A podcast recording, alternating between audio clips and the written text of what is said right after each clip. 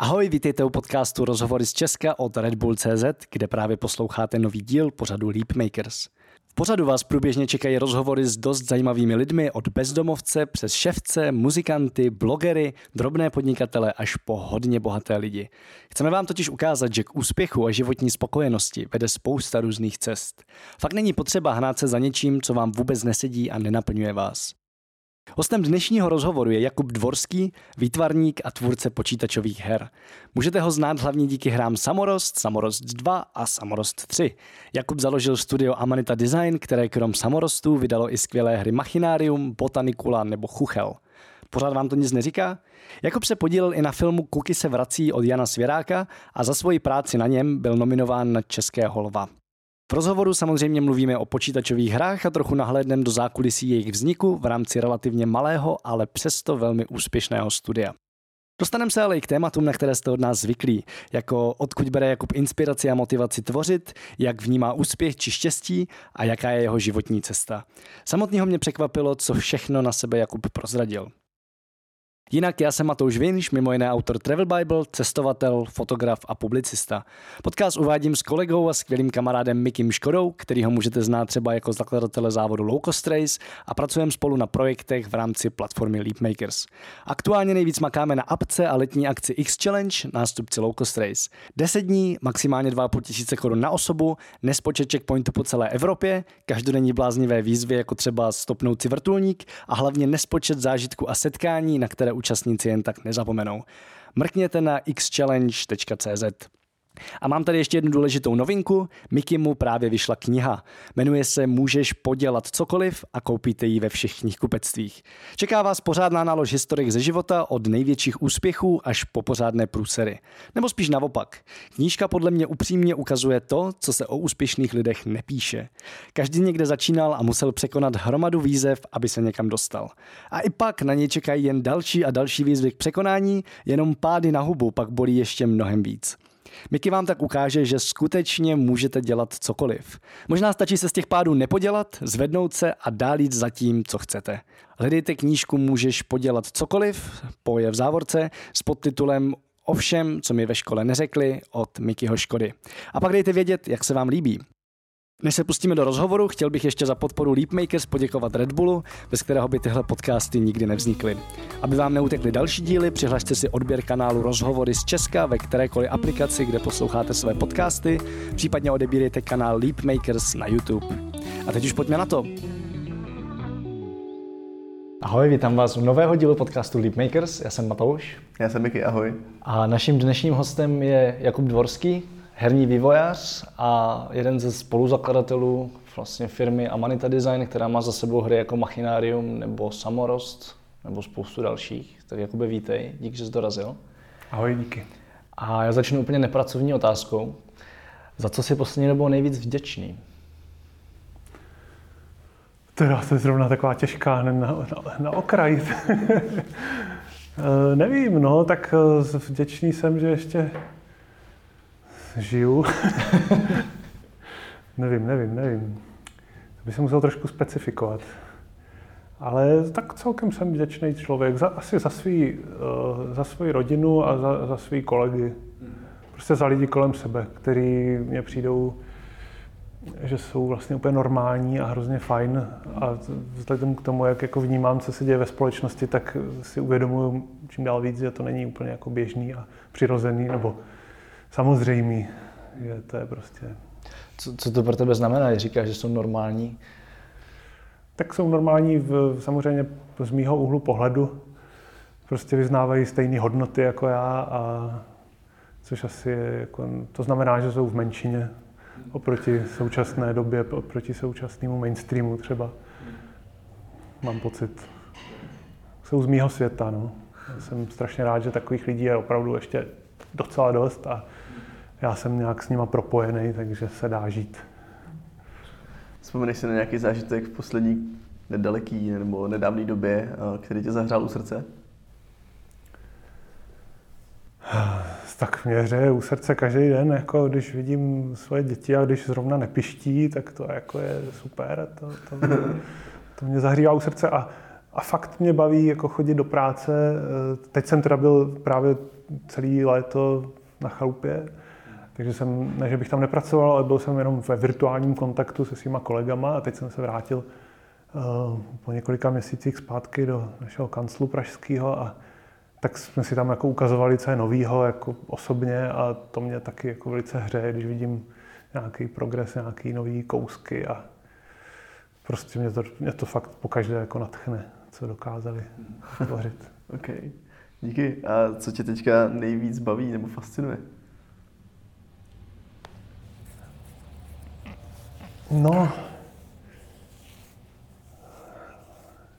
jako mimo tu práci, jako jo, mě, mě hodně baví práce a, a, a příroda, no. Hodně právě času trávím někde venku. A teď jsem třeba sklízel ovoce a budeme pálit slivovici, takže to mě, jako, to mě dost jako baví, ty stromy, se tam o to starat a potom člověk se o to stará leta a pak mu to jako zaplodí pěkně a tak když vidím, že to tam všechno pěkně kvasí a voní, tak to mě prostě taky dělá radost. No. Fascinuje mě, že to pořád takhle, takhle funguje a že to je tak jednoduchý. Jsou lidi, kteří nemají zase tak rádi, když jim to doma kvasí. tak jak co, ale jinak kvašení je úžasný proces, bez kterého bychom se vůbec neobešli. A, uh, že jo, všechno, co mám nejraději kvasí. Teď mě napadla hrozně špatná, ne, nebyl. Asi nějaký nechutný věci, no, ale... Jak jsi se dostal k tomu, co teď děláš? Jaký byl ten vývoj? Protože v podstatě už herní design děláš docela dlouho a děláš ho od doby, kdy to nebylo něco jako hrozně cool, že dneska se jako každý může víceméně bez znalosti složitého programování postavit nějakou jednoduchou mobilní hru. Tak dřív to tak nebylo, tak mě zajímá, jako jaký byl ten proces, jak tě to napadlo a jak se s tomu pak dostal? No bylo to hrozně jednoduchý, prostě jsem hrál hry jako děcko, to je jako jednoduchý, to je, to je, to je běžný a protože jsem sám byl takový jako jsem ambiciozní, že jsem vždycky chtěl něco vytvářet, něco jsem kreslil, nebo uh, nějaký mapy jsem kreslil, který pak používali kamarádi na, na svý dračí doupě, seance a tak podobně. Tak uh, protože mě bavily počítačové hry, tak jsem začal je sám i vytvářet nebo se pokoušet. Dostal jsem se k tomu napřed tak, že kamarádi už starší něco, něco už začali kutit sami a já jsem se k ním připojil jako animátor. A rok na to, to mě bylo asi 16, tak jsem už začal dělat vlastní projekt. Našel jsem si pár kamarádů z Gimplu, spolužáci, co prostě jeden to programoval, další mě pomáhal se zvukama. Jeden dělal hudbu a já jsem dělal grafiku a design a to vlastně tenhle model vlastně funguje doteď. No. Jak se to učil? Jako, jakým způsobem se k tomu člověk dostane, že se jako naučí dělat hry? No, byl jsem samouk a jsem pořád. Nikdy jsem nečetl žádný manuály ani jako jsem samouk, takový typický, že vždycky, když jsem dostal do ruky nějaký software třeba, tak někteří lidi, to jsou takový typy lidí, že někdo si vezme manuál a začne studovat, jako jak se to má dělat, někdo dá nějaký školení nebo se baví s někým. Já tohle nemám moc rád, já si rád na všechno přijdu sám. Je to takový jako pomalej způsob, ale zase spolehlivý, že už si to zapamatuju, prostě když na to přijdu sám.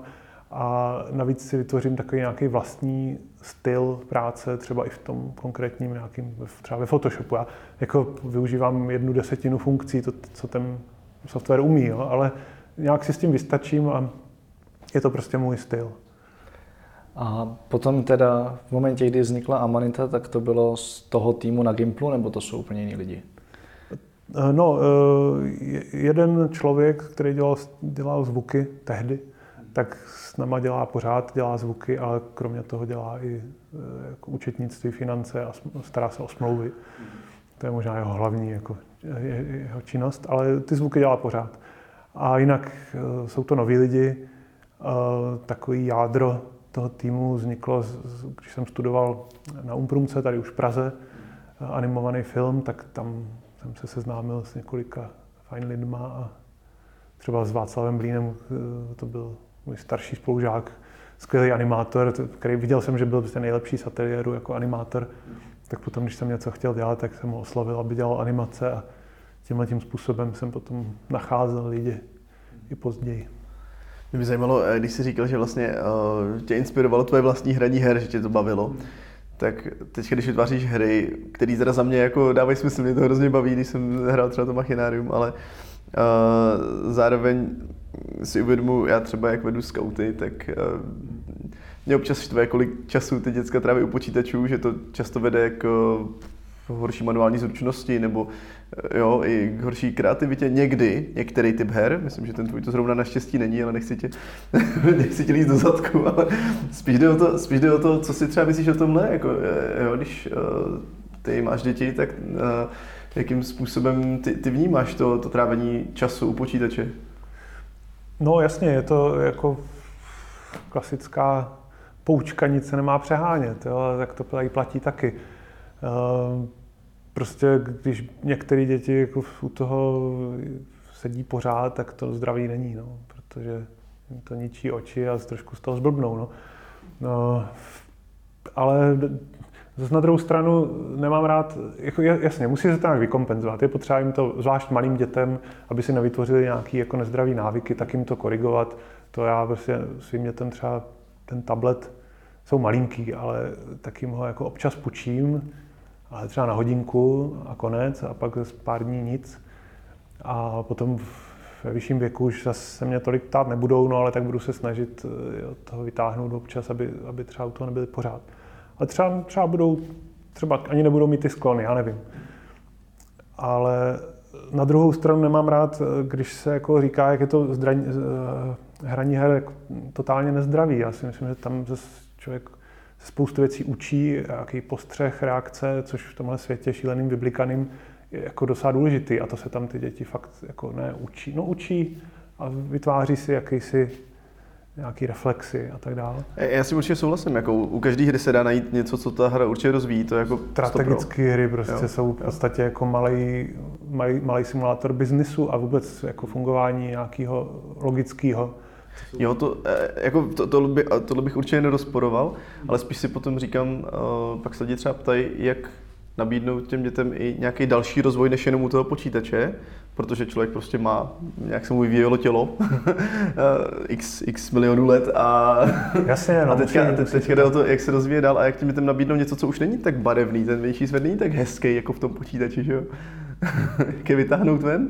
No, to je to těžký, protože všichni říkají, nebo to se tak jako říká, jak je to hrůza, že ta mládež furt jenom sedí u počítače a za nás, my jsme běhali po plácku s myčudou, no tak, ale prostě v centru Prahy, jako ať puste svoje jako osmiletý děti ať s myčudou, jako tam prostě za prvé je to nebezpečný, protože těch aut je šíleně a za druhé, co tam, tam prostě těch příležitostí je málo, takže tě vozíte jako jak pitomec autem sem a tam na nějaký kroužky, což taky podle mě není úplně zdravý. Zdravý, aby děcko se trošku poflakovalo a samo si řídilo ten program, to já, aspoň já na to věřím, nějakou samostatnost. A, ale když tu možnost nemají, no tak, se, tak prostě jdou do toho virtuálního světa. Je to nějak, nějak přirozený. A asi je nevyhnutelný, že to bude čím dál víc, ale je potřeba pohlídat, aby to nepřekročilo nějakou jako ne, nezdravou mez. Já třeba mám hrozně rád eh, různý druhy alkoholu, pivo a tak dál, ale prostě lemtat od rána do večera asi taky není úplně zdravý, že to bych taky nepodporoval a prostě je to, je to o nějakém vyvážení. No. Hmm. Se ještě zeptám otázku, kterou ti už určitě někdo dával. Jaký hry si hrál ty? Nebo jako, která třeba byla ta, u který jsi řekl, ale tohle bych, jako něco takového bych chtěl udělat?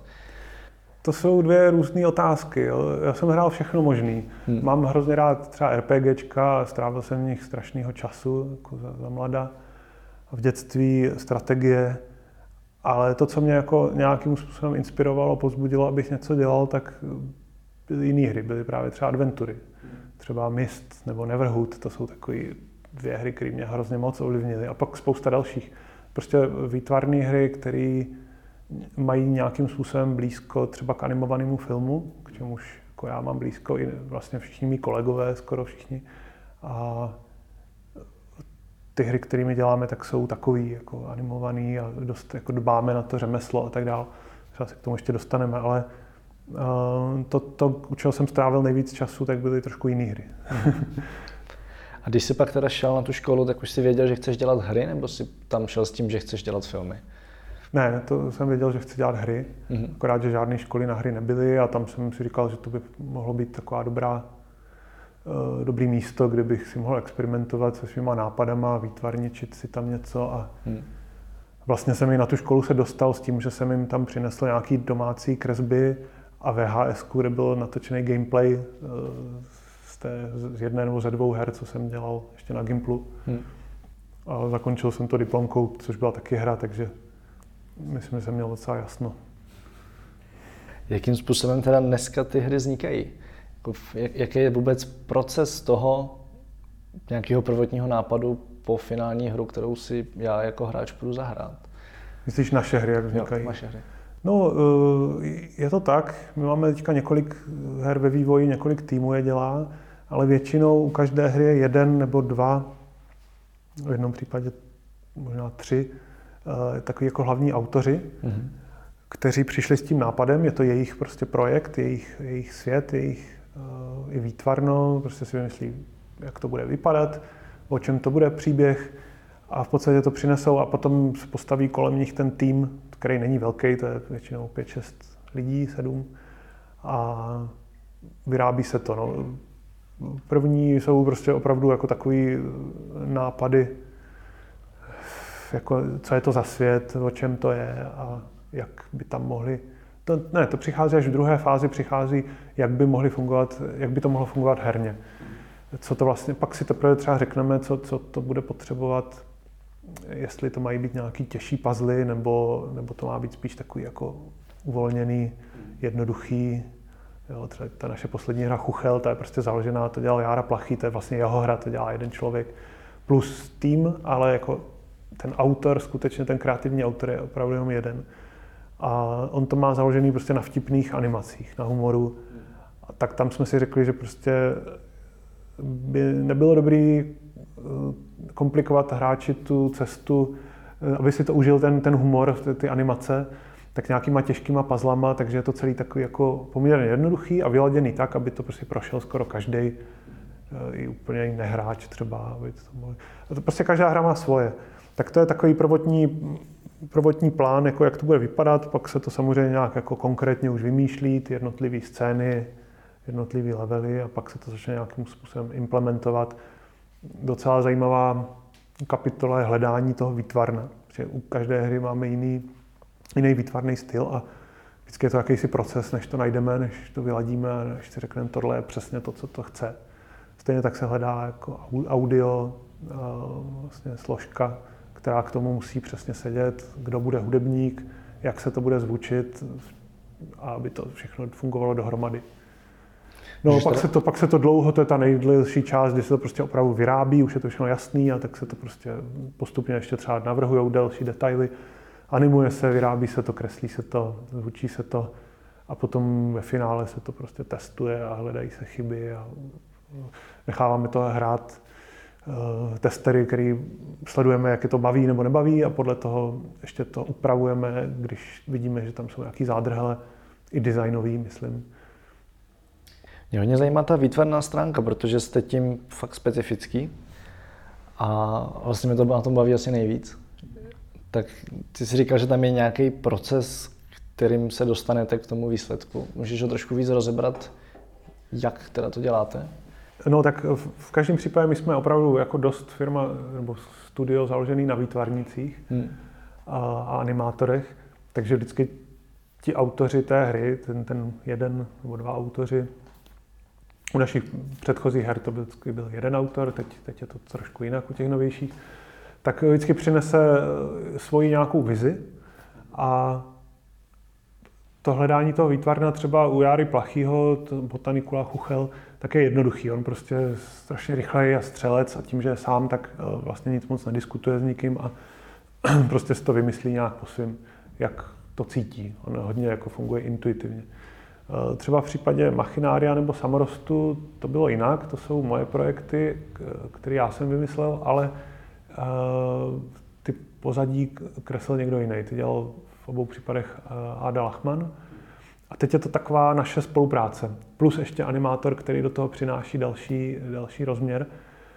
Takže takhle ve třech se o tom bavíme, diskutujeme to, co by to chtělo, jestli prostě třeba machinárium bylo eh, jako kreslený ručně na papír a chtěli jsme tam takovou volnou kresbu, aby ta, a ta kresba je tam přiznaná, je tam vidět a vy, vybarvovaný je to v počítači. V případě třeba samorostu jsme nechtěli kresbu, to bylo to je takový víc jako vysochaný, je to digitální malba se spoustou textur, takže to má působit tak jako velice už jako reálně, hmatatelně, jo, že uvěřitelně. A to byl záměr, to jsme si takhle prostě řekli, že takhle jsme to chtěli a teď jsme hledali, jaký způsob, mm, jaká výtvarná technika třeba naplní tady tuhle tu vizi. A třeba u samorostu jsme to, to výtvarno hledali možná tři měsíce, jako, nebo takhle, takhle nějak dlouho. To byl docela složitý proces a zkusili jsme těch technik spoustu.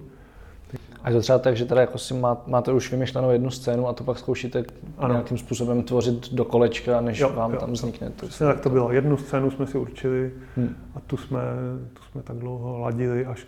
A potom vlastně, i když je to už vymyšlený, tak to neznamená, že už to pak stačí jenom všechno namalovat. Tam vlastně každá scéna, každá postavička prochází vývojem kdy si to tak jako pinkáme mezi sebou, připomínkujeme, co by to chtělo, jestli už to není přeplácaný, nebo prostě co tomu chybí, přebývá a tak dále. To prostě, eh, hodně jsme na tom, hodně jsme na to zatížení, takže jsme strašně pečliví, aby to bylo přesně podle naší představy. Co tě na tom procesu nejvíc baví? No, baví mě na tom několik věcí. Jednak eh, spolupráce s lidmi. Třeba u výtvarníků je dost častý, já jsem z výtvarnické rodiny a tak jsem v tom byl odmala a co jsem jako kolem sebe viděl, bylo to, že výtvarníci jsou individualisti.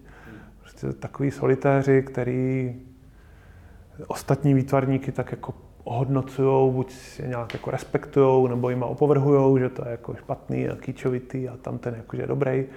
A, ale prostě jsou to všichni solitéři a mě eh, tady na tom strašně baví, že to takhle není, že prostě jsme jsme tým a ten výsledek je fakt týmová práce. A skutečně je. Jo. Nikdo z nás by nedokázal to, co dokážeme dohromady. Takový komunismus. Ale ono to jako v tom malém týmu s partou kámošů, se kterými asi rozumíme po všech stránkách, jako lidsky i profesionálně, profesně teda, tak to prostě funguje. Tak, a funguje to i v těch dalších týmech, co teďka máme tak to mě baví a pak mě baví, mě, mě vždycky bavil výsledek hodně. Jo? Spousta lidí e, v nějakých tvůrčích říká, že baví hlavně ten proces a jsou schopní prostě pracovat, tvořit do šuplíku a jim úplně jedno, co se s tím pak stane. Tak já to takhle nemám. Já výsledek mám rád a když třeba doděláme tu hru, tak ona začne žít svým životem. Je to taková, prostě, takový zvířátko, který prostě vypustíme do světa pokud ještě chvilku třeba jako updateujeme, něco tam dolaďujeme, jako, tak učesáváme, ale pak už si prostě žije svým životem a už, už to nemáme v rukách a je kolem každé té hry nějaká komunita, nějaký nadšenců a to mě na tom taky baví, že to prostě žije.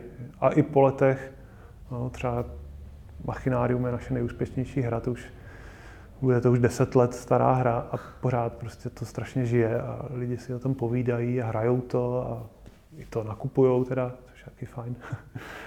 a, tak ten výsledek mě prostě taky baví. No. A vždycky, každý, každá, každý kousek toho výsledku, když prostě máme třeba nový level, nový obrázek, tak mě to jako baví se na to podívat a pak tam přidáme animace, a pak tam přidáme, nasadíme třeba hudbu hmm. a ono to oživne jako o stupínek dál a to mě strašně baví. Tohle sledovat. Jak dlouho to trvá třeba teďka ten chuchel, co je vlastně všude možná na billboardech, tak od toho, od nějaký ty prvotní myšlenky až, až jako do toho, co to vydáte, máte nějakou průměrnou dobu třeba? No, je to různě, ale třeba z Chuchel, myslím, že trval pět let. Pět let. A Samorost 3, naše předposlední hra, tak taky pět let. A jak Machinárium třeba bylo za tři roky hotový, s tím, že jsme mysleli, že to bude trvat rok. Většinou to tak že máme nějakou představu, jak dlouho to bude trvat a pak je to třeba třikrát tolik. tak jako to je takový průměr, že zhruba víme. To je pěkný. Mně se, mně se hlavně líbí, že eh, všechny ty vaše hry jsou takový hrozně rostomilý, ale vlastně mi k tomu nesedí slovo jako infantilní, protože opravdu to nehrajou jenom infantilní lidi, protože třeba to už není infantilní. Za mě ani trochu. a, Ne, takže že se mi líbí, že se mi líbí, jaký tam vnášíte nápady, jak vlastně tu inspiraci nebo ty nápady chytáš, odkud to přichází. Nebo jestli to všechno tvoje, možná bys to mohl rozvíjet klidně. No ne, tak moje nápady jsou eh, hlavně teda v machináriu a v samorostech. A to je, to je právě můj svět a botanikula Chuchel je svět Járy Plachýho. Ale obohacují to svýma nápadama a připomínkama i samozřejmě ostatní členové toho týmu, nebo těch týmů, kteří na tom pracují. Ale jak, odkud to přichází, nevím. To jako z kosmu, to ne, no prostě nevím. Prostě se je potřeba to vysadit. Sednout si na to a vymýšlet a ono to přichází. Ale možná ještě k tomu uh, stylu spousta herních studií vždycky má nějakou cílovku. Udělají, někteří si analyzují trh a hledají právě tu díru na trhu.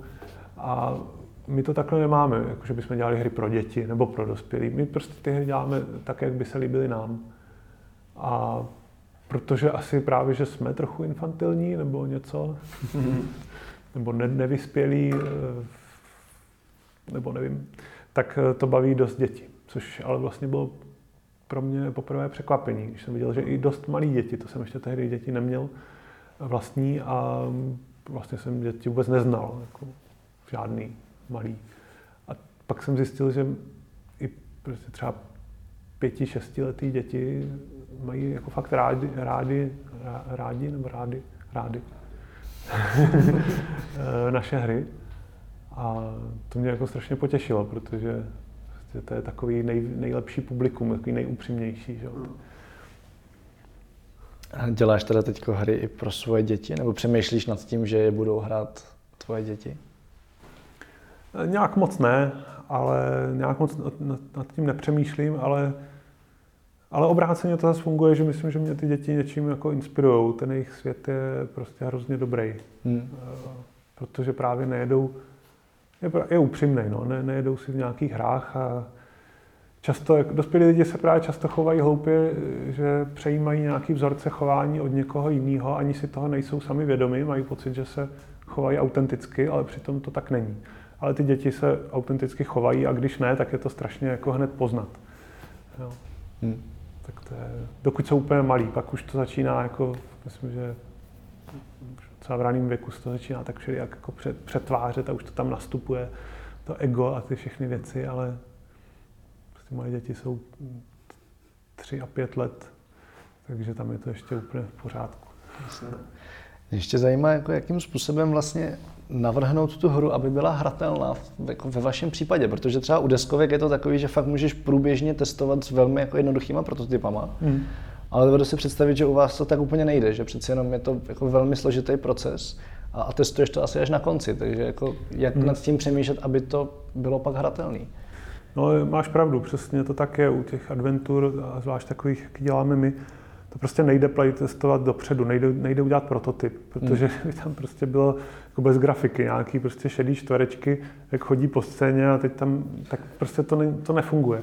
Tam to funguje právě proto, že tam je už všechno, že tam je hmm. prostě i, ten, i ta hudba, ta atmosféra, prostě ten příběh, že to všechno jako zapadne do sebe a pak to teprve funguje, anebo ne. A, takže je to takový trošku risk. Ale dá se občas některé věci, prostě když zjistíme, že něco nefunguje, tak překvapivě a zase jako dost věcí se dá vylepšit drobnýma úpravama, které ještě zpět, jako potom na konci jdou dělat, tak se dá tomu třeba hodně pomoct. Když to vypadá úplně rozbitý, že to, že to prostě nefunguje, prostě je to moc těžký nebo něco, nebo málo zábavný, tak často se tomu nějakou drobností dá pomoct. No. Ale je to... Říkal, říkal, že ten risk musí být hrozně velký, že když říkáš jako tři až pět let na jedné hře a, nevíš, vůbec nevíš, no, no. Jako, k čemu Je to tam, my, my třeba vydáváme hru a já už vím, že vypadá skvěle, jo? prostě to mám jako grafiku, vidím, mám oči, vidím reakce lidí, když to na to kouknou, vidím, slyším, že skvěle zní, jako, takže to je všechno jako v pořádku. Vidím, že to je technicky taky perfektní, že tam nejsou žádné bugy a tak dále. Ale jestli to bude herně fungovat, tak to prostě nevíme do poslední chvíle. To se dozvídáme až jako z recenzí, z reakcí hráčů a tak dále.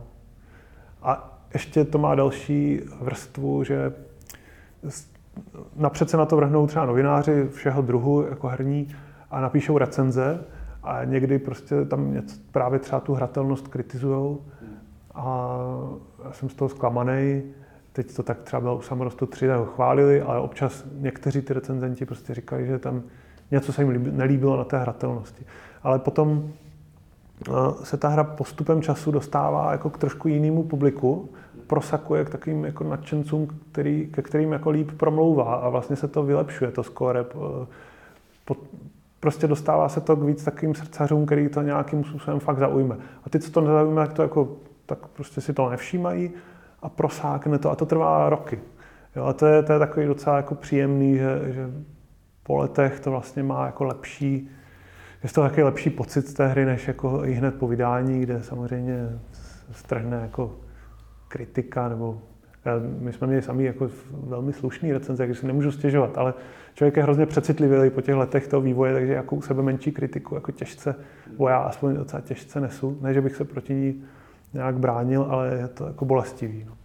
Stalo se někdy, že byste fakt jako třeba rok nebo víc něco vyvíjeli a pak, si, pak zjistili, že to fakt nejde? Že jako jste to museli ani nevydat úplně?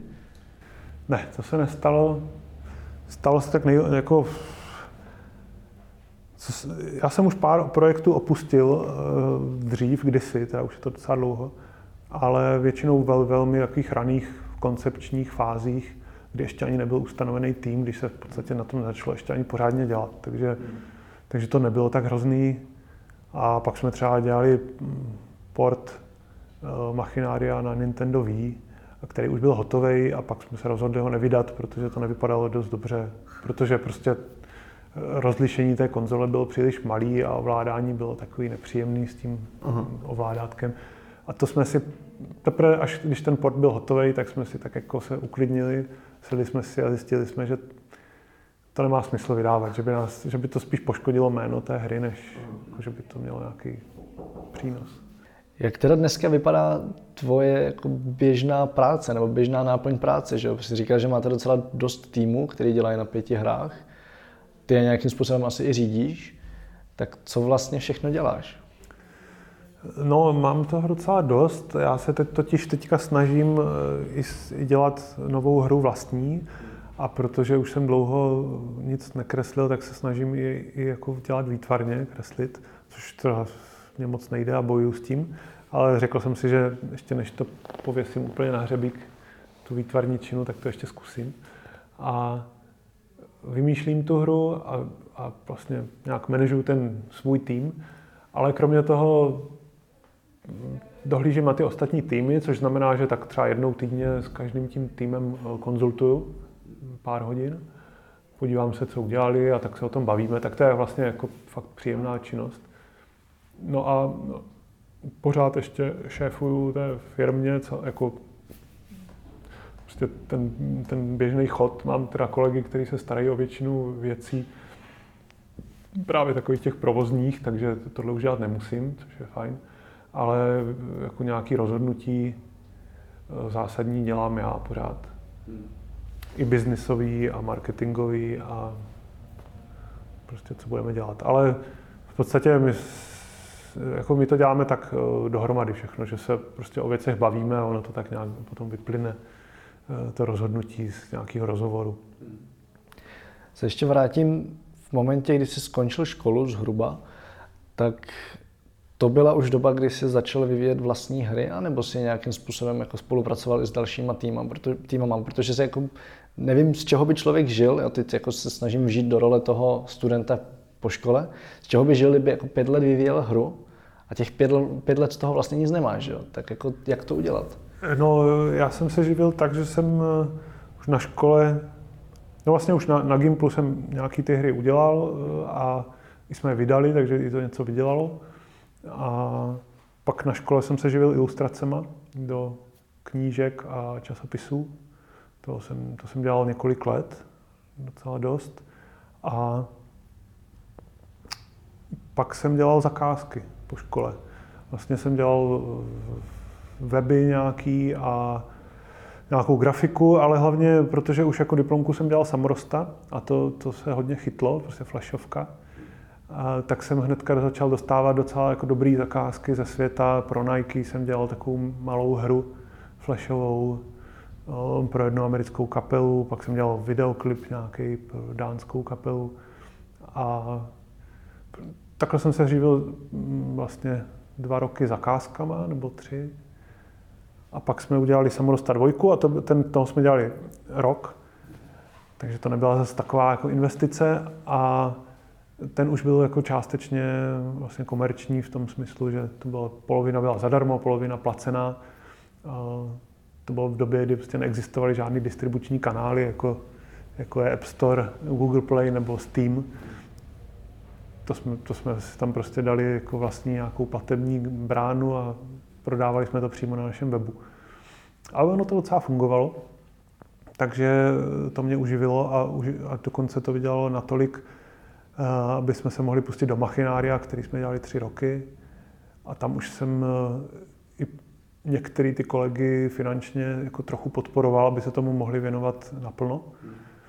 Ale jenom částečně a, a některý vůbec, třeba můj kolega Václav Blím, který se na tom hodně nadřel, tak, tak ten učil ve škole jako na, na půl vasku, nebo nevím na kolik, a dělal to ve zbytku času a po večerech a po víkendech a živil se sám, v podstatě jako investoval ten celý čas jako do toho, eh, nebo prostě dělal to zadarmo, za podíl, potom pozdější.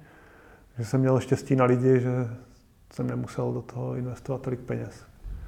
Jo, což je podle mě skvělý model. Jako já se ho snažím dělat už nějakou dobu a taky se mi to teď vrací, že vlastně jsem jako nějakou dobu dělal zadarmo, živil se nějakýma malýma zakázkama, ale něco mi dávalo větší smysl a viděl jsem tam potenciál do budoucna. Takže vlastně jako dneska mi zpětně chodí peníze za něco, co jsem udělal před pěti rokama. A ty jsi vlastně u Machineria říkal, že je to deset let a že se vlastně pořád prodává, že jo? Ale myslím si, že tohle je docela jako to, to financování je takový ožahavý téma. Já se bavím se spoustou mladých vývojářů, kteří třeba mají nápad a říkají, no tak teďka scháníme peníze, nějaký investory a když je neseženeme, tak eh, to prostě dělat nebudeme. A to mě přijde taková, jako, takový uh, lenivý jako postup, že tak, nebo škoda, možná je to dobře, možná, že mají ty hry dělat fakt jenom lidi, kteří jsou jako zapálení do toho, kteří to opravdu chcou dělat. A když to opravdu chceš dělat, jako jakýkoliv jiný druh umění, tak eh, to musíš dělat ne jako primárně pro peníze, pokud seženeš investora jinak se na to teda vykašleš. To by jako nevznikla žádná nová hudba, jo? protože tak hudbou se taky to se dá dost těžce živit, nebo literatura. To prostě tím se živí ty, ty nejlepší, že jo? úplně jenom takové ta špička ledovce. Ostatní to dělají značení. A myslím, že hry by měly vznikat stejně tak. Jo? To je to, to stejný. Jinak Myslím si, že to jde prostě, že, že dá se to dělat, zvlášť jako s dnešníma možnostma. Eh, existují tooly, enginy, které jsou se tak jako, kde už je tolik práce jako hotové, že vlastně stačí opravdu jako jenom přijít s tím nápadem a tu hru tam nějak jako, nechci říct, že to je jednoduchý, není, ale prostě jde to, jde to vlastně s nás než dřív, než kdykoliv předtím. Hmm. No jasně, už, už nedělá tým x lidí pět let na jedné hře, že? Pokud je to něco malého do mobilu. Třeba. No není potřeba si po každé jako napsat vlastní engine, ve kterým to poběží a fyziku a tak dále. Prostě třeba v tom Unity prostě všechno je. Takže když má člověk dobrý nápad, tak to může být hotový docela rychle. Ty, třeba takový typ her, jaký děláme my, tak to ne, ty, ty prostě nemůžou být udělaný rychle, protože jsou založen, založený na tom řemesle, na té spoustě ruční práce ale je to všechno o nápadu. No. Jako. Pojďme teďka od, uh, vlastně řekl bych, od her a od programování, ačkoliv možná se k tomu zase vrátíme, ještě uvidíme, kam se to bude směřovat, ale zkusíme se dostat víc k tobě. Co tě v životě naučilo nebo posunulo nejdál? No nevím, asi je to ta spolupráce s, s kolegama mýma, s, s, spolupráce s lidma. Já když jsem dělal sám, tak jsem se tak nějak hnípal mm, a prostě lidi kolem mě mě naučili spoustu věcí, jak, jak vůbec jejich pohled na život. Musím, když se dělá v týmu, tak člověk chtě nechtě prostě musí se trochu vžívat, trochu být empatický a vžívat se do role těch ostatních, aby jsme si nějak porozuměli a došli k nějakému, nechci říct kompromisu, ale prostě společnému ideálnímu řešení. A tím, že člověk je donucený se takhle jako trochu napojit na, na ty ostatní lidi, tak se zároveň od nich strašně učí. Uh, ten jejich jako pohled na, na svět, tak to si myslím, že asi mě nejvíc posouvá. Myslíš, že tě taková věc dokáže třeba posunout i ve vztazích, jako myslím potom třeba partnerským vztahu? To nevím. Taková pracovní zkušenost vlastně. Jakože máš tým partnerek? Různé partnerky, no ale eh, nevím, nevím. Já to, úplně bych to nespojil, nespojil, aspoň v mém případě ne. To se tam jako ve vztahu tam se pořád učím sám ze svých vlastních chyb a je, eh, je to těžký. okay. Mě by ještě, mě by ještě zajímala, jo, díky. mě by ještě zajímala jedna věc, protože já si uvědomuji ty, mm, vlastně to chce obrovskou energii, obrovský nadšení uh, si k něčemu sednout a dělat to několik hodin v kuse. To znamená, předpokládám, že jsi našel to svoje flow. Mě by zajímalo, jak se do něj, jak ho najít a jak se do něj potom jako dostat. Dá se... Ne, tak já vím, že tohle je teďka takový jako oblíbený problém, nebo spousta lidí s tím má problém a já taky. A vůbec nemám žádný jako zázračný recept. Já, jako děcko jsem se dostal do flow takhle.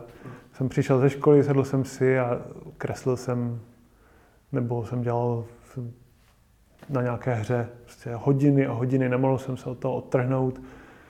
Prostě nikdo mě od toho nemohl odtrhnout.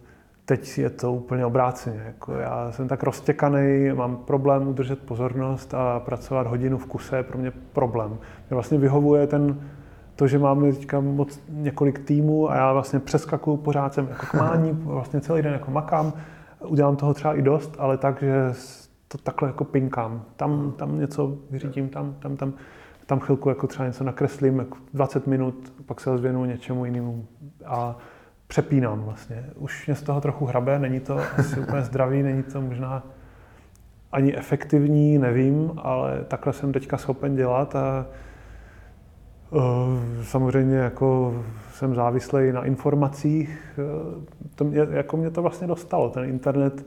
Já to mám rád, mě to strašně baví, ale já vlastně nedokážu vypnout a pořád saju nějaké informace.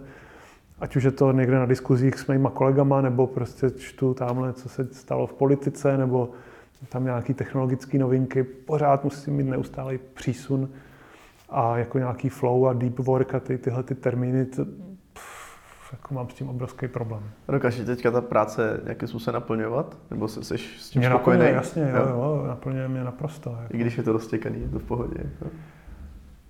Tak v pohodě, je to, jin, je to dobrý, jako mě to baví, ale vzpomínám na ty časy, kdy jsem byl schopen eh, třeba si sednout ráno a a s kručením břicha jako si dát pauzičku ve čtyři odpoledne, protože jsem zjistil, že prostě, anebo že mám strašnou žízeň, nebo že se mi chce strašně na záchod, ale prostě jsem to dvě hodiny zadržoval, protože jsem se nebyl schopen odtrhnout od práce.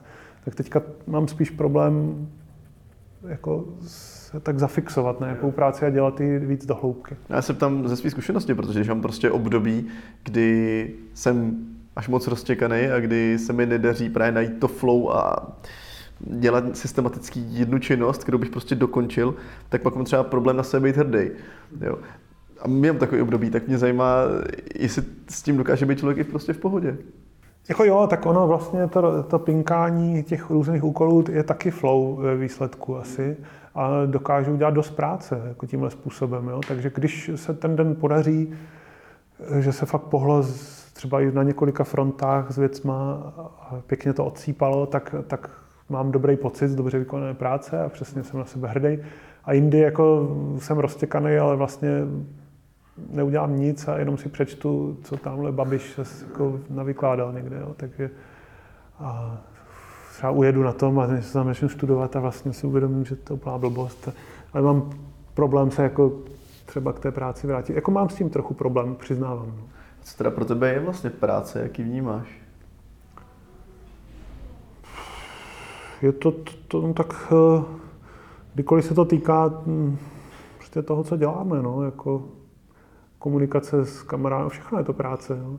Ale jsou samozřejmě různý druhy. Eh, něco jiného je taková nej, nejprestižnější, nebo je práce pro mě vymýšlení. A to je věc, která se nedá, reálně nedá vydržet víc než hodinu, dvě hodiny denně. To je jako maximum, i ty dvě hodiny je podle mě extrém.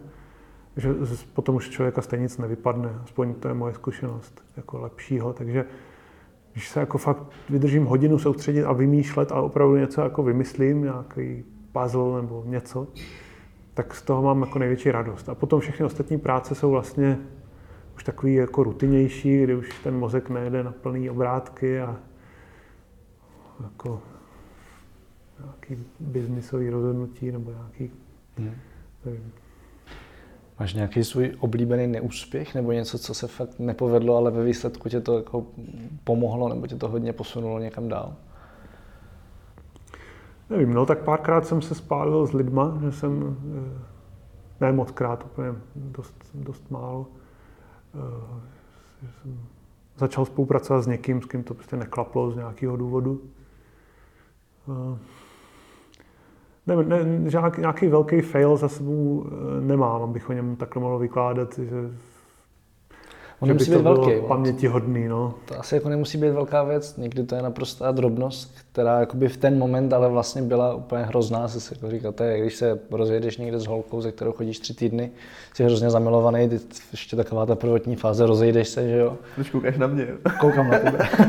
v ten moment je to hrozný, ale pak jako zpětně, že jo, to vlastně jako není nic velkého, ale možná ti to dalo hodně, že jo. Jasně, jasně. No tak já myslím, že mě ovlivnilo eh, někdy po tom Gimplu, když jsem vlastně začal dělat, na, na Gimplu jsem začal dělat hry a protože jsme to dělali poctivě a profi, tak jsme i, i vlastně tři hry vydali už na Gimplu. Na CDčkách to vyšlo tehdy a bylo to celkem velká věc, vyšly, vyšly recenze a byl jsem z toho úplně nadšený. Eh, vyšly nějaký rozhovory v novinách a to mě bylo 18. A pak jsem zjistil, jak ten biznis u nás tehdy fungoval. A to mě úplně jako zklamalo, prostě, že jsem zjistil, jak, jako, že to je špinavý, eh, co se tam všechno děje, že prostě ty biznismeni kolem toho, takový šíbři všelijací, no tak to byly devadesátky ještě, tak to podle toho i vypadalo. A to mě tak jako znechutilo a odradilo, že jsem se na to potom jako na, na mnoho let vykašlal. Myslel jsem si, že se k tomu už nikdy nevrátím dokonce. Nebo chtěl jsem dělat jako nějak hry, ale nedovedl jsem si představit, že, že bych se tím živil. A pak vlastně jsem se k tomu jako vrátil úplně náhodně, že, že jsem zjistil, že se obejdu bez všech těch prostředníků, publisherů a celého toho biznisu kolem, že prostě můžu udělat hru a můžu ji prostě dát na internet a prodávat ji sám a nemusím se vůbec o nic takového starat. A teď vlastně celý, celý to indie hnutí, celý, celá ta exploze jako indie her tak je na tomhle postavená, že? Prostě se ustřihli publisheri, teď teda se publisheri vrací, ale už menší a lepší, ale vlastně to mě jako nakoplo.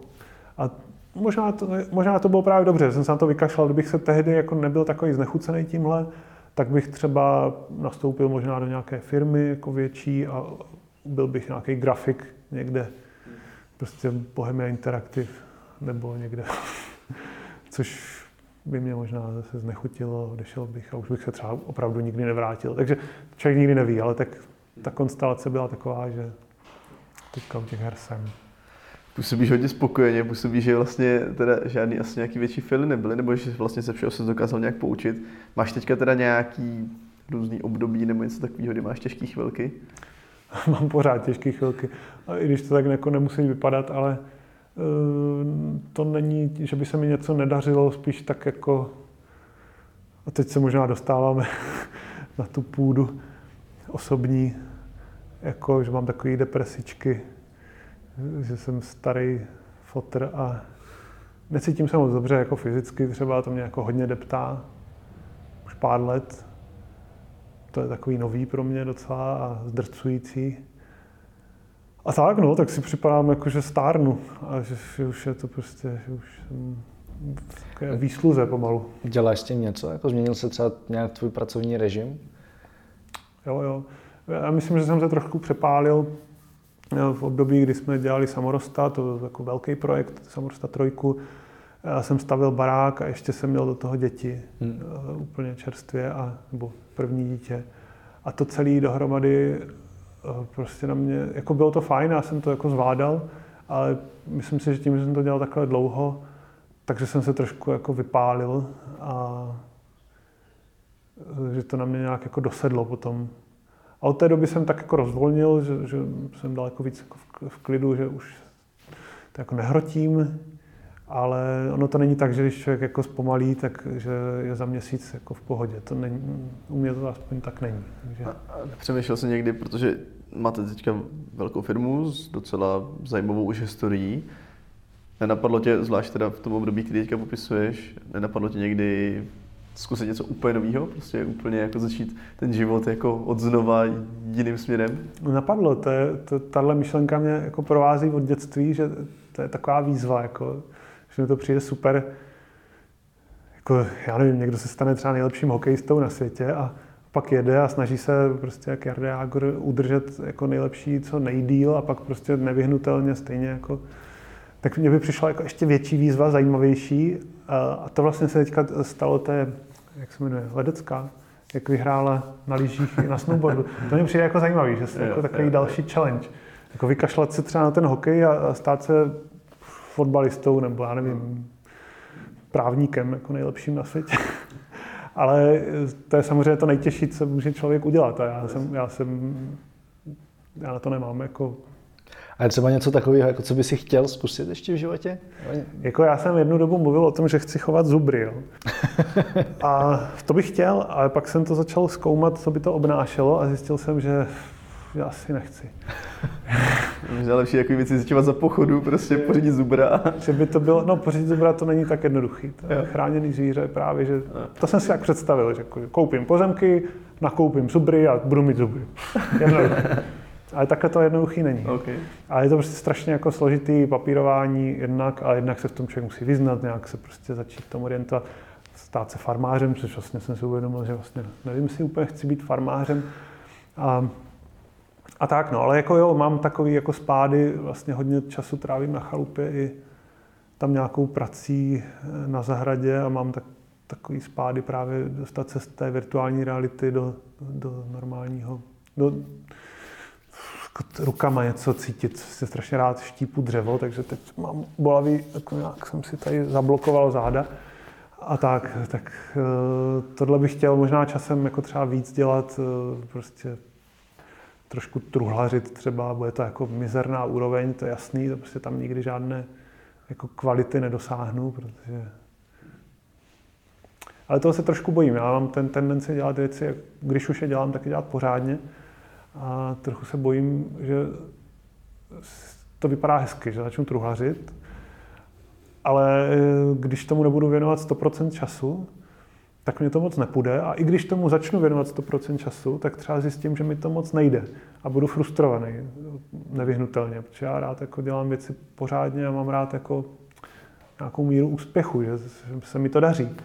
A když prostě se tam budu mordovat a ta židle bude rozvrzaná a křivá, tak z toho šťastný nebudu, takže se na to možná zase vykašlu a vrátím se. No, takže tohle proběhne v mé hlavě a rovnou se na to vykašlu. a takhle to je, no. tak má asi hodně lidí, si myslím. Eh, co tě drží v momentě, kdy jako ty si říkal, že to není, že by se nic nedařilo, ale jakože dovedu si představit, že v každém projektu jsou chvíle, kdy se to vůbec jako nehýbe dál, kdy třeba jste jako zasekli v tom kreativním procesu, tak je něco, co ti pomáhá se jako udržet v tom nadšení tu věc dokončit?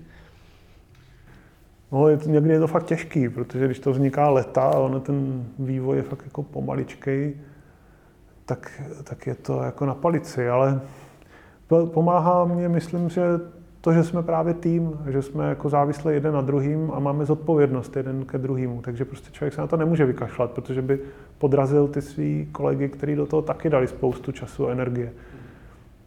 Takže to nejde prostě. Takže tam není, není jako vyhnutí. Prostě se to musí dodělat, i když to bolí a musí se najít ten kompromis. Prostě nejde prásknout z toho říct, já na to kašlu už. Prostě nejde. Myslíš, že to je jako ta vize toho výsledku, že už máš v hlavě, jako jak to bude vypadat, takže v momentě, kdy se to nehejbe, tak si připomeneš, ale vlastně to bude mm-hmm. super, až to bude. Jo, jo. Taková nějaká vize, eh, to vlastně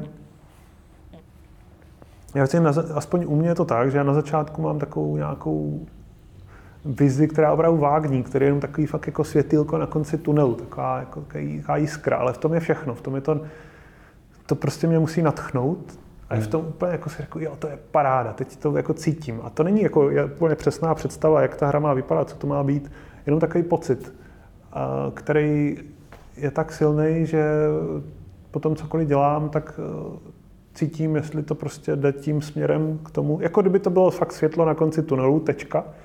A teď, když něco dělám, tak jako vidím, jestli to směřuje tím směrem nebo ne. To mě celou dobu jako naviguje. Ono to zní tak jako trapně, klišovitě, ale fakt to tak e, jako je, že to je takový silný pocit, který nastartuje celý ten projekt a vlastně vydrží až do konce.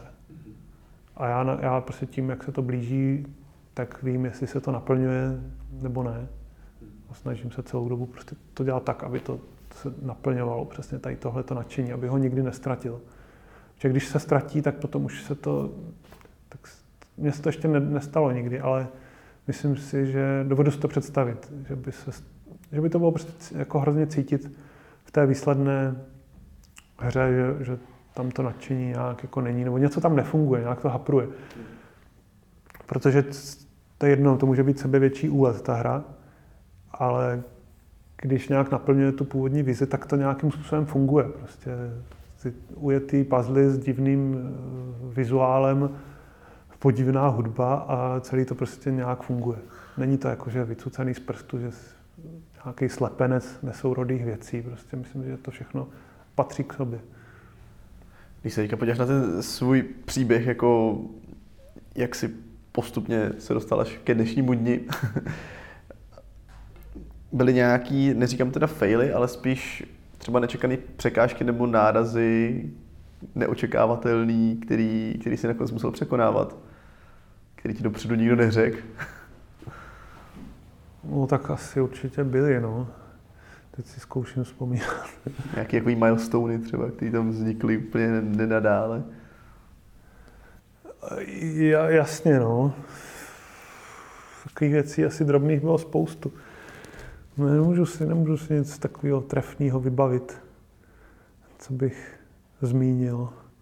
No ale jako zase to, zase to se už budu opakovat, ale hodně o těch lidech. Asi největší jako inspirace nebo zdroj energie pro mě jsou lidi, ale zároveň zdroj největších problémů, protože já někdy prostě jedu nějaký svůj styl a e, komunikační, mám pocit, že je všechno v klidu a najednou narazím že na nějaký odpor, jako že se někdo prostě urazí a já nechápu proč. Jako, jsme se bavili úplně normálně, napřímo něco řešíme a já nechápu, proč je ten člověk jako na mě naštvaný, nějaký můj kolega. A to je taková jako, takový jako náraz. A já musím udělat jako dva kroky zpátky a říct si, kurňa, tak co je, jako, co jsem udělal špatně. A musím si přiznat, že jsem udělal něco a pak se nějak zanalizovat, což je hrozně nepříjemný a přijmout jako opatření, aby se to už neopakovalo. Takže teďka třeba už se chovám trošku tak jako citlivěji ke svým kolegům, dřív jsem byl jako, jako brutálně upřímný. To jsem asi pořád, ale tak snažím se už trošku přemýšlet, abych někoho jako neválcoval nějak, protože já jsem takový ne úplně možná příjemný člověk potom, ale uh, tak nějak už to vím a nějak s tím pracuju. ale stejně se pořád stává, že občas narazím. No. Ale kdyby teďko někdo chtěl začít dělat víceméně něco podobného jako ty, tak co by měl dělat jako první krok? No tak v prvé řadě bych eh, doporučil všem, co chcou dělat hry, aby si uvědomili, že to prostě nemusí vůbec výjít, nebo že to je dokonce velká pravděpodobnost, že to nevíde. Takže aby to dělali fakt jenom z toho nadšení. Jo? Prostě říct si, chci dělat tuhle hru, i když nevydělá ani korunu, a jestli odpověď zní ano, tak je to v pořádku, tak to dělejte a jděte do toho jako naplno. Ono dokonce možná tím pádem i spíš vydělá, nebych řekl. Jako když ano, to, to já si taky myslím, no, že se to potom promítne já do že to skoro čehokoliv kreativního, že to, tohle platí. No. No. Jako doporučil bys někomu, aby šel dělat muziku, aby založil kapelu s vidinou toho, že jako vydělá prostě na tom Myland a když ne, tak, tak je to ztracený čas. To je prostě stejný. Jako, her, hry teďka dělá tolik lidí, že ta konkurence je obrovská a samozřejmě pokud někdo má jako talent a dobrý nápady, tak se prosadí, jo, to, to se nebojím. Ale těch lidí v tom je fakt hodně. A, takže pokud to někdo jde dělat s tím, že je to jako dobrý způsob, jak vydělat prachy lepší než jít do firmy, eh, ně, ně, do nějaké, a tak založit si vlastní a něco taky udělat, tak eh, tomu rozhodně nedoporučuji, protože se plete, to, to jako určitě není. Je to prostě riskantní, že to nevíde, ten risk je takový, že hraničí s, s velkou pravděpodobností, skoro s jistotou. takže to je první věc. A druhá věc, když už je teda přesvědčený, že to chce dělat, no tak eh, ať to dělá, ať to dělá hlavně jako upřímně sám k sobě, jako, tak jaký kliše, ale od srdce. No. Jakým způsobem třeba hledat ty lidi do týmu? To je, ty jsi to tady zmínil několikrát, že to je v podstatě jedna z těch velmi těžkých věcí. Tak pokud já jsem teď doma v té fázi, kdy se učím prostě buď animovat nebo kreslit nebo prostě dělat nějakou tu součást tvorby her a potřebuju k sobě další lidi, tak jakým způsobem mám hledat? Tak první věc je kde a druhá věc je jaký lidi. Tak jak, napřed jaký. Jo. Tak eh, já teda hledám lidi aspoň takový, který eh, třeba když bych hledal výtvarníka nebo animátora, tak který naplní tu moji vizi, se kterým si sednem, to je jasný, že jo, jako třeba po té výtvarné stránce. Další věc je, že lidsky si musíte sednout, to je pro mě hrozně důležitý, protože my nejsme žádná korporace, my jsme pořád jako parta kámošů, který se ovšem baví a prostě tam není žádná hierarchie, respektive jako do jisté míry je, ale, ale takhle jako při té práci rozhodně se nějak neprojevuje, takže jsme parta kamarádů. Takže nějakého jako blbce bych si do týmu nevzal, i kdyby byl skvělý profík.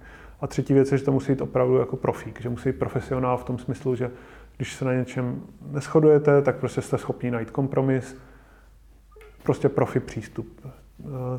A kde ty lidi hledat? No to je prostě dobrý je jako chodit s očima otevřenýma a bavit se s lidma. Tak to potom člověk narazí na spoustu lidí.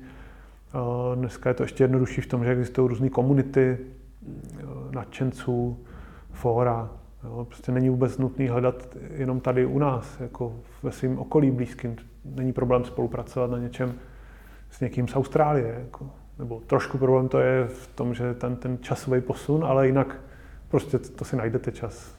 Jo, jako najdete nějaký styčný body, můžete kecat po Skypeu nebo po čemkoliv. A... Z Austrálie je to hrozný, nedoporučuji. No, máš. Já Jasně. Na, jako pracuji na dálku a právě jsem chvíli byl v Austrálii a spolupracoval s Čechama, když tam byl 10 hodin rozdíl a to je peklo. Ale... Jo, jako jasně, ale jde to. A, ale jde to, no. A já jsem se svýma kolegama, kteří jsou všichni v Česku, na Slovensku nebo v Německu, tak jsem dlouho a pořád spolupracuju vlastně virtuálně. Teďka v kanclu jako se nás schází tak 6-7 lidí a je to mnohem lepší, mnohem efektivnější a mnohem zábavnější, takže já doporučuji jako být na jednom místě, ale není to jako nezbytný. A zrozumě pro nějaký začátek je spíš lepší najít si toho správného člověka jako lidsky a kreativně, než jako, že by bylo důležité, aby byl ve stejném městě. A potom jako doporučuji všem chodit na různý herní festivaly a konference. Jo, třeba tady v Praze GDS, teďka na začátku prosince bude skvělá akce, prostě to je jako jasný začátek. Tam prostě se dozví spoustu věcí, seznámí se se spoustou lidí, je to zábava, prostě není co řešit. Na GDS, prostě dva dny, strávit tam celý víkend a hotovo. A pak jezdit ještě na další, na jaře do Třeboně, v Brně, Game Access. Takže tohle je jako jasná věc. A no a no, hledat. Hlavně člověk musí jako vědět, co chce a oslovovat lidi, snažit se. No. Ty jsi říkal předtím uh, u, toho, u toho rozjezdu, že bys asi nedoporučil někomu, kdyby to chtěl prostě dělat jako s vidinou velkého zisku pro prachy a přitom před rozhovorem si říkal, že vlastně spoustu médií, skoro snad i většinu, uh, zajímá nebo přijdu za tebou s tím, že řeší tu ekonomickou stránku věci a řeší prachy.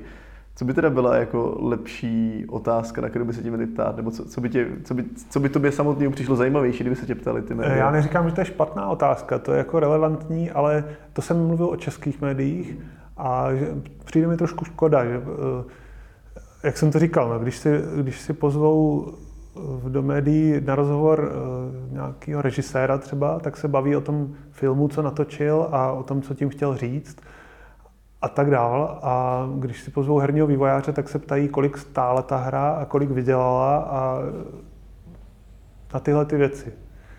Jo, ale mně to přijde jako strašně, že se to redukuje, to, prostě umě, hry jsou umění a kultura a neměly by se redukovat jako na zisk. Hry nejsou jako dělány primárně, nebo některý samozřejmě jsou, je to velký biznis, to je pravda, to je všechno jako fakt a je to důležitá stránka té věci, ale, ale já třeba nedělám hry primárně proto, abych vydělal balík peněz. Já dělám primárně proto, že chci udělat jako hezkou hru a to je to, je to podstatný.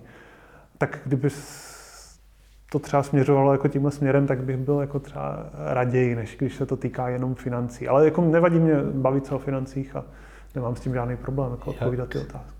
Jak teda vlastně peníze vnímáš? Jako ne, nebudu se ptát, kolik teda hra vydělává, ale zajímá mě, jakým způsobem vnímáš ty peníze sám za sebe. Tak pro mě je to, je to, je to prostě energie, že jo? Je, je to palivo, který pohání celou tu firmu a e, díky tomu, že nám se daří, že, že nám ty hry vydělávají dost dobrý peníze, tak jsme teďka schopni dělat několik her zároveň a to neděláme proto, aby jsme e, vydělali ještě víc, ale protože prostě tím podporujeme jako velice talentovaný lidi, se, kterým jsem, se kterými jsem nějak přišel do kontaktu a nějak jsme si jako sedli a, a začali jsme spolupracovat. A dopadlo to tak, že teď vlastně ten svůj projekt přinesli k nám a děláme to teďka u nás a vzájemně si pomáháme a výsle, jako cíl je ten udělat tu hru, která se mi třeba líbil, ten nápad, tak aby to dopadlo co nejlíp, co možná nejlíp, aby z toho vznikla prostě krásná hra, která kterou můžeme zařadit do našeho portfolia. A z ekonomického hlediska je cíl, aby, aby na sebe ta hra vydělala samozřejmě, pokud možno, a pokud možno, aby vydělala třeba i víc, aby ten tým měl zajištěnou budoucnost a případně nějaký třeba další týmy. Ale není to, není to úplně nezbytný, jo, zároveň. Prostě můžeme dělat experimentální věci, které jsou odsouzené ke komerčnímu neúspěchu, ale, ale třeba můžou být jako důležitý, nebo aspoň pro nás nebo pro nějakou malou skupinu lidí. Eh, samozřejmě musíme být jako trvale udržitelní, prostě ekonomicky soběstační. My jsme nezávislá firma a dost jsme na to hrdí a zakládáme si na tom, že nemáme žádný investory, i když by se našli takový, který by nás chtěli investovat, ale prostě my je nechceme.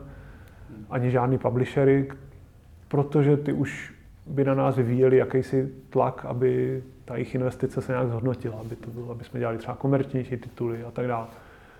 A na nás prostě žádný tlak nikdo nevyvíjí, protože nás nikdo nevlastní, ani do nás nikdo neinvestoval ani korunu, takže v tom je jako obrovská svoboda. Já si říkám, promiň, uh, já si říkám, že... Můžu... Pojdi. Dobře. že když jsme se bavili o těch médiích, co s tebou prostě přijdou s tím, že zajímají ty prachy a já si vzpomínám, jak na výšce jsme se učili, že eh, jako definici podnikání, že vlastně smyslem podnikání je uh, zisk, vydělat prachy. Mm. Možná, že jako s tím jdou i ty média ruku v ruce trošičku, že je vlastně zajímá teda, jestli to funguje, zároveň ještě vědí, že herní biznis je prostě biznis. A taky zajímá, jaká je teda tvoje definice podnikání nebo tvůj smysl podnikání. No, to jsi řekl přesně, no. K nám se vlastně, něk, nebo některý lidi nás berou tak, že jsme jako startup nějaký, jo, no, malá jakoby technologická firma. A ty opravdu mají většinou za cíl jako buď se nechat eh, koupit, nebo prostě vydělávat eh, peníze a to je to jako hlavní. Pro většinu z nich asi jsou určitě výjimky. Ale pro nás to tak nikdy nebylo. Jako my opravdu se já, já to vnímám tak, že děláme jako nějaký kousek kultury, jako umění, jo? když tohle slovo nemám rád, protože zní tak jako eh, povýšeně, to bych nikdy tak jako neřekl, ale je to jako kdybychom dělali film, nebo jako kdyby jsme psali knihu, nebo jo, prostě něco chceme tím vyjádřit, něco chceme říct, nějakou svoji vizi chceme předat světu. A když to zní jak je, tak je nadneseně, ale prostě tak to je. Jako mě to zní super, protože já jsem se nikdy nestotožil s tou definicí podnikání, že smyslem je vydělat nebo zisk. Ale myslím si, že u, toho, i u těch startupů, u nějakého takového podnikání technologického, to taky nemusí být, že samozřejmě ten zisk je jako důležitý, protože jedině tak se dá expandovat a děl, mít větší dopad, ale takový Elon Musk taky určitě nemá jako ve svém popisu nebo ve své vizi vydělat největší balík na světě pod sluncem jako, nebo ve vesmíru. On, chce, on má prostě velkou vizi a tu se snaží naplnit. A o té jeho vizi si můžete myslet, co chcete, ale prostě je to vizionář a to se mi jako líbí. Přemýšlel jsi někdy nad tím, co bys dělal, kdybys peníze vůbec nemusel řešit? Nebo co byste jako firma dělali, kdybyste prostě nemuseli řešit to, aby se zaplatil potom vývoj dalších her a mohli byste si dělat úplně cokoliv? Já nevím, no. Myslím si, že by se nic moc nezměnilo. Jako, že bychom to dělali takhle, jak to děláme. My jako děláme spoustu aktivit eh, takových jako marketingových a tak, kde se snažíme prostě zvednout ten zisk, jo, kde nám jde o ty peníze, ale ty se netýkají toho vývoje samotného. Ani na to nemají žádný dopad. Kdyby měli, tak eh, nemají, nemají prostě. V době, kdy jsme se rozhodli dělat Samorosta trojku, tak bylo úplně evidentní, že máme jako z finančního hlediska dělat Machinárium dvojku, protože to byla naše nejúspěšnější hra. Bylo to velký zájem a kdybychom udělali dvojku, což nevylučuju, že uděláme, jo? Jako, ale v tu chvíli jsme ty robotky už nesnášeli, když jsme to dodělali. Ale když uděláme, tak, eh, tak ne proto, že chceme vydělat balík, ale prostě protože nás ten svět stále baví a chceme se k němu vrátit. Jo. Prostě ta motivace je jiná. Takže kdybychom neřešili peníze, my je vlastně neřešíme. Jako řešíme jenom z toho důvodu, že si říkám, že teď už těch týmů víc, tak aby to bylo nějak trvale udržitelný, tak, tak to řešíme, ale kdyby, jsme, kdyby zůstal ten původní jeden tým nebo dva, tak neřešíme vůbec nic. Co pro tebe znamená úspěch? Um, Spíš možná asi to líp položíme, jako kdy se ty sám za sebe cítíš úspěšný, nebo cítíš se teďko úspěšný? Tak cítím, no, cítím. A, a proč? Tak protože dělám to, co jsem vždycky chtěl dělat. Měl jsem takovou vizi někdy právě na Gimplu. Já jsem zhlížel k, firmě, ke studiu Bullfrog. Pete Molinek, se hrozně líbilo, jaký hry dělali, že ať byli jako jakýkoliv, byli různo, hodně různorodý, tak všechny měli takový svůj šmrnc a něčem si byli, něčem, měli podobnou atmosféru a byli unikátní všechny a totálně jako vyčuhovali z té herní scény. Tak já jsem vždycky chtěl mít takovouhle jako firmičku, která bude taková a myslím, že ji máme. Jako, myslím, že to, to je prostě. To už se stalo. Takže jako dobrý. A co mě jako připadá, že jsem úspěšný, no protože spousta lidí mi říká, že třeba kvůli nám začali dělat hry, nebo kvůli nám šli vůbec jako do toho herního světa a začali něco dělat a třeba už jsou i tak daleko, že už něco udělali a už s tím mají taky nějaký svůj úspěch, tak to mě jako prostě připadá super. Ale nějak se tím jako neopájím. No. Jsi prostě pozitivně jako měl další lidi inspirovali, tak to vlastně je takový zajímavý potvrzení toho vlastně mm. úspěchu asi. Mm. Máš nějakou svoji unikátní schopnost, nebo dokázal bys definovat nějakou svoji unikátní schopnost, která tě v životě nejdál posunula, nebo která ti nejvíc pomáhá? Já si myslím, že nejvíc mě pomáhá takový mix, že jsem takový univerzální člověk, že se dokážu bavit uh, s programátorama, úplně s těma geekama, uh, matfizákama a podobně a zároveň se dokážu bavit s takovými těma úplně ulítlýma výtvarníkama, který jsou mimo jako eh, realitu trošku, nebo jakoukoliv jinou profesí, já to nechci takhle jako specifikovat, ale tohle je zrovna takový typický dva příklady. A že vlastně umím používat nějakou intuici a vlastní cit a zároveň jsem dost racionální člověk a umím dělat ty nějaký biznisový rozhodnutí. Myslím si, že v ničem vlastně nevynikám nějak extra ale že mám dost takových jako vlastností, že ve všem aspoň trochu a, a když se to tak jako pospojuje, protože ten, to zrovna jako s, u těch indie her je důležitý, že vlastně většina tvůrců indie her jsou hodně takový univerzální lidi, který často je to třeba programátor, který si dělá i výtvarno sám, jo? nebo třeba hudbu protože ty týmy jsou někdy úplně malinkatý, třeba jeden člověk nebo dva, tři, takže každý člověk tam, každý člen toho týmu musí mít víc těch klobouků, víc, víc funkcí. Takže to přeje takovým jako univerzálnějším lidem. jakým způsobem se třeba rozvíjíš, nebo jakým způsobem rozvíjíš ten rozhled? No, tak sleduju mm, celou scénu herní, a nejenom herní, jako snažím se sledovat všechno možné filmy a, výtvarníky, animátory. Dost to sleduju a dost jezdím i na různé akce, na různé konference a seznamuju se s lidma, bavím se, tak to je taky jako inspirativní, jak eh, vlastně ke stejným problémům přistupují jiní lidi různě po světě. A jsou ty přístupy obrovsky rozdílný, protože i hry jsou obrovsky rozdílný. No, někdo to má založený na nějakých nějakým procedurálním generování a my to máme založený na tom, že tam jako ručně něco animujeme a kreslíme. A přesto je si to v mnoha ohledech podobný a řešíme jako spoustu podobných situací, tak to jako je, myslím, že velmi obohacující se bavit s, s lidma vlastně z oboru. Máš nějaký období, který ti přijde, že jsi byl v životě nejvíc šťastný? A teď si říkal, že teď je to takový náročný, že se jako cítíš, že stárneš a že jsi nedokážeš udržet pozornost, tak je třeba nějaký období. a zároveň jsem šťastný, jako to, to se tak míchá všechno dohromady. Jasně, to neříkám, spíš jenom jestli jako tam je něco, kdy si fakt jako zpětně říkáš, ale to bylo fakt naprosto skvělý a jako případně jaký tam byly eh, souvislosti, nebo proč to tak je. No, tak já myslím, že nej, tak nejšťastnější jsem se cítil, eh, když jsem jako děcko jezdil na tábory.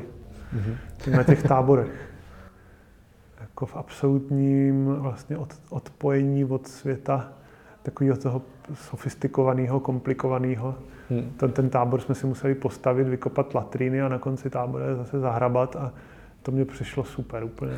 A ještě tam byla vždycky nějaká táborová hra, takže to dostávalo jako nový rozměr. Hmm. Tak to, a myslím, že mě i to dost ovlivnilo, tady ty, ty, ty zážitky. A pak později jsem jezdil na čundry, tak ty, takový tří týdenní a i další vlastně, někde do Indie a tak, tak to, to bylo to asi jako nejlepší, co jsem zažil. Takový jako vlastně to byly vždycky krátký období, ale nějak nevím, no, tak když jsem byl zamilovaný třeba. Ale i to mě potom třeba začalo štvát, že jsem nějaký vym, jako vymletej, že se chovám jak pitomec. Už jsem se vás těšil, až to přejde. Ty jsi na začátku zmiňoval, že jsi vděčný za lidi kolem sebe, protože mají stejné hodnoty. Tak jaký jsou teda ty tvoje hodnoty nejdůležitější? No tak eh, to je takové, já nevím, jak to říct. Prostě takový jako víc uh, svázání s přírodou. A tím nemyslím, jako, že chci objímat stromy, ale že, že prostě uvažuji nějak jako racionálně a rozumně. To znamená, že já nechci se do toho úplně zaplést, ale Prostě když vidím, koho lidi třeba volí ve volbách, jako, tak přemýšlím proč. A jako jediný, co mě napadá, že už, už úplně zblbli, nebo prostě jsou sebevrazy, že, se, že to je prostě nějak jako lumíci, že skáčou prostě do moře, že se chcou jako zabít, že už je to nebaví. Jako. A to mě přijde, že tak podle těch procent to vypadá, že to je tak jako 60-70% eh, třeba u nás Čechů jako, tak, eh, takhle má. A já to nedokážu pochopit, ale celé jejich hodnoty prostě že pro někoho je důležitější řešit nějaký neexistující problémy, který nám někdo nadiktuje z televize, než jako reální problémy, které jako, jako zažíváme. Jo? Jako úplně takové jako jednoduché věci prostě. A tak to opravdu, možná to mluvím moc obecně, nevím. Ale mám pocit, že... dát příklad, kdyby se jako zvládl dát konkrétní příklad, bude to fajn. No konkrétní příklad, tak třeba když jsem u té politiky, že opravdu pro tady většinu národa je hlavní problém jsou uprchlíci, přestože tady jsou, myslím, tři nebo kolik jich tady je. A, a to je fakt jako stěžení téma všech voleb, včetně komunálních, což úplně to nedává smysl, to není logický. I kdybych, jako já neříkám, že to třeba není problém, nebo já nevím, ale tak když, to, když třeba teď se řeší komunální politika nebo volby, tak proč tady neřešíme, já nevím, problémy s dopravou a fakt lidi se budou rozhodovat podle toho, hmm jak moc náckovský keci jako vykládám. A to, to nejenom tak, jako, že to říká nějaký, no to se zaplítám do politiky, ale že to říká nějaký jako hardcore populista, jako Okamura, to chápu, ale že prostě tady ODS, která má v Praze baštu svých voličů, tak prostě vyrukuje z kampaní, kde jako chce vymést bezdomovce, nejlépe nahnat někam za osnatý drát do lágru a splinovat, nebo nevím, to ještě neřekli to řešení, jak, co se teda s nima má stát, když je vyženou. A tak to nechápu, prostě to, to já nechápu, prostě to mě jedna hlava nebere. Jako. a ty lidi kolem mě, o kterých já mluvím, že s nimi souzním, tak, ty to, tak s těma se bavím a v pohodě. Ty tomu rozumí, řeší stejný problém jako já. Neznamená to, že se vším musíme jako souhlasit. Jako na, já třeba jsem třeba levičák a někdo je pravičák a je to v klidu. To s tím problém, problém nemám, jako že se musíme shodovat na všem, ale že ještě nejsme úplně jako mimo realitu, že prostě chápeme, co je důležitější a co je méně důležité. Co teda si myslíš, že nám jako společnosti chybí teďka nejvíc? A co s tím budeme dělat? Zdravý rozum nám chybí. A myslím, že se s tím nedá dělat nic asi. Eh, děje se to po celém světě, jako jak vidíme. Co znamená teda zdravý rozum?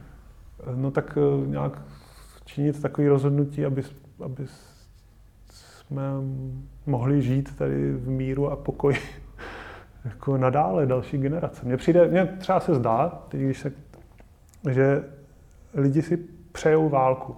Zatím neví, jako, jako proti komu by ta válka měla být, koho bychom tam měli zabíjet, ale že lidi chcou zabíjet. Že, že prostě to je, já to úplně cítím, jako všude po světě se zvedá taková vlna jako nějaké nenávisti, akorát lidi neví úplně proti komu.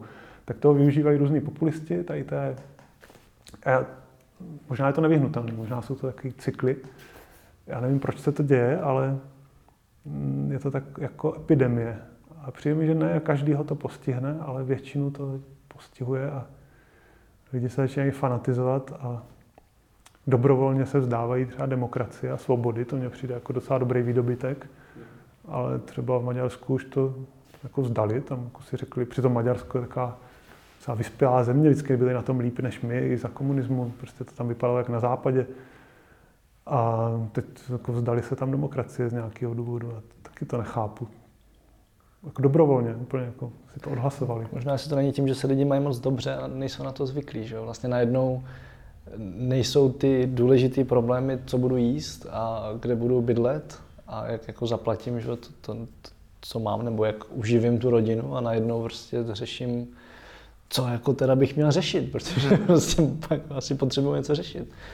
Já nevím, čím to je, ale asi je to nějaký, jako úplně to vyvěrá někdy z hlouby a myslím, že se s tím nedá nic dělat, že musíme projít tím cyklem a třeba jako je to právě dobrý, že nás to zase posune jako, že se třeba můžeme bavit, jak nás posunula druhá světová válka. Museli jsme ten holokaust, to všechno jako prodělat, aby nás to nějak poučilo. Zazní hrozně, ale a je teda, asi je, jo. jo. A je teda něco, na co se podle toho můžeme těšit v budoucnosti? Já jako jsem eh, docela optimista na takovou, z, tak, eh, z pohledu takové té dlouhodobé budoucnosti.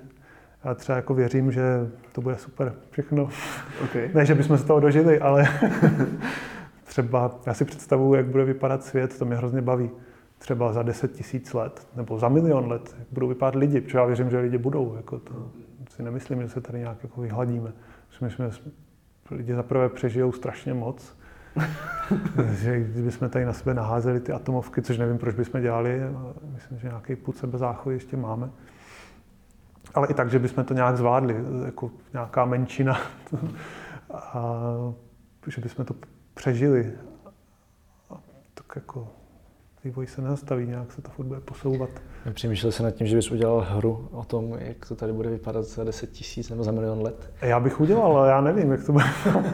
ne, tak mě Zatím zajímalo, nemám ani představu. Mě by jako zajímala ta tvoje představa, tak jestli ji nemáš, tak... No, tak dobře, nasadil jsem ruka do hlavy. Jak bude vypadat svět za milion let, to bude. Takže za pět let se dočkáme nové hry. Já taky. Ale mám na tebe úplně poslední otázku a to je, kdyby se teďko vymazalo úplně všechno, co si kdy kde řekl a napsal, nebo se napsalo o tobě a vlastně všechny hry, které si vytvořil. A měl by si možnost světu předat jednu jedinou myšlenku, tak co by to bylo? to těžký, já vím. Předat, jako jak předat? nějak jako vštípit všem do hlavy nějak, nebo prostě jenom... Měl bys prostě možnost, jako představ si, že by to teď poslouchalo celé lidstvo, nebo třeba jenom hodně, hodně, hodně lidí a slyšel by jenom tady tu jednu myšlenku, tak co by to bylo? Nevím, asi bych... Asi bych mlčel. Z, zajímavá odpověď, to ještě nikdo nikdy nedal. To fakt jako nemám žádnou takovou jednotící myšlenku. Já myslím, že i mlčení je důležitý. tak jo, tak moc děkujeme za rozhovor. Taky děkuji. Díky.